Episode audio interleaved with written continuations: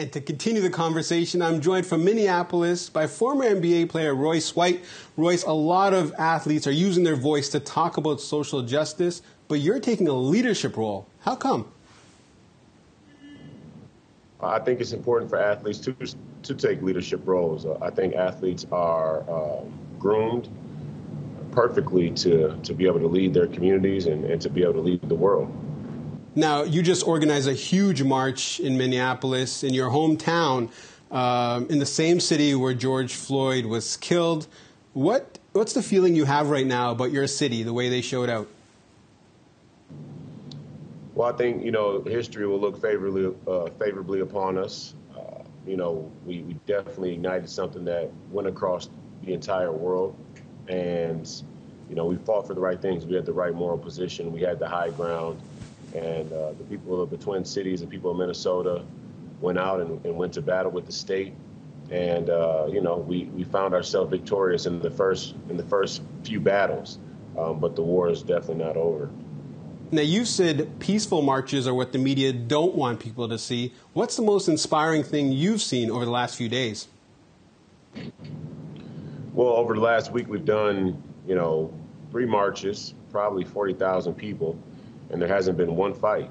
So I think for me, what we're able to do with the marches is one, exercise our, you know, our freedom and, and kind of reestablish our sovereignty uh, as a community, and also uh, just kind of show and debunk the need for this hyper policing uh, of our communities. So, um, you know, under normal circumstances, you would need a permit, you would need this, you would need that, you would need all these things to ensure, you know, this, the security and safety of of people at, uh, at, at, that level, at that at that number, um, and for us to go out and have a peaceful protest and you know walk around the entire city, you know walk onto a bridge even, uh, stop a federal highway, uh, and, and, not have one fight is is exactly what it should be. You know, we, we don't believe that the community is as violent and rabid and in need of policing uh, the, the same way the state the state does.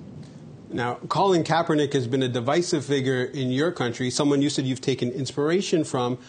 Do you think George Floyd's death will cause people to look at Cap's message in a, in a different way? Well, I think the people that were on the other side of Cap's message uh, are firmly there.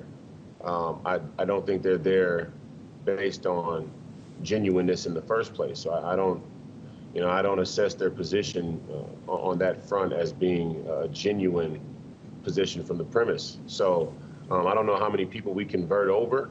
Um, and I'm not really sure how many people are on the fence. I'm sure some people who are on the fence may may come over. I don't see anybody going the other way back towards the police. I know that, or at least they shouldn't be uh, after what we saw. So, you know, I think Colin Kaepernick uh, was a prophetic figure. And the fact that he's still being blackballed speaks to the hierarchy of injustice in this country. And uh, as I spoke to the rally members yesterday, I told them that, you know, we don't just face a social injustice.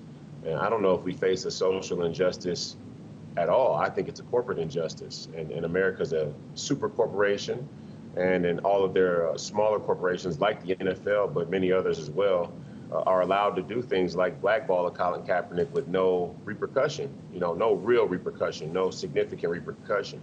And so the fact that he still can't find a quarterback job, uh, in, in, my opinion, is is sign of of a trend. You know, a sign of a, a meta narrative here in, in the United States. You walked away from the NBA due to your anxiety. Now you're on the front lines, lending your voice to this cause. Where are you finding that the inner strength to to lend your voice uh, and, and and put, yourself out there? Yeah, I never walked away from the NBA.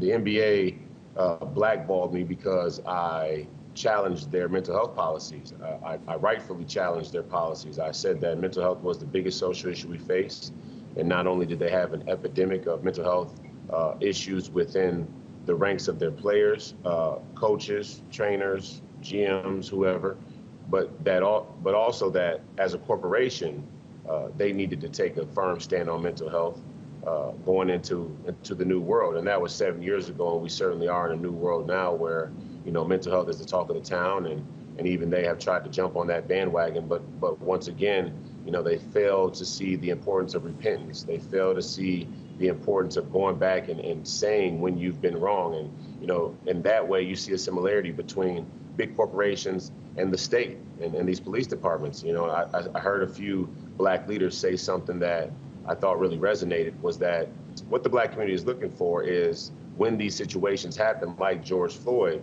uh, that the officers or the people involved just come out and say, "My bad." You know, I heard Jamie Foxx say, "My bad." Can you can we just hear you say "My bad"?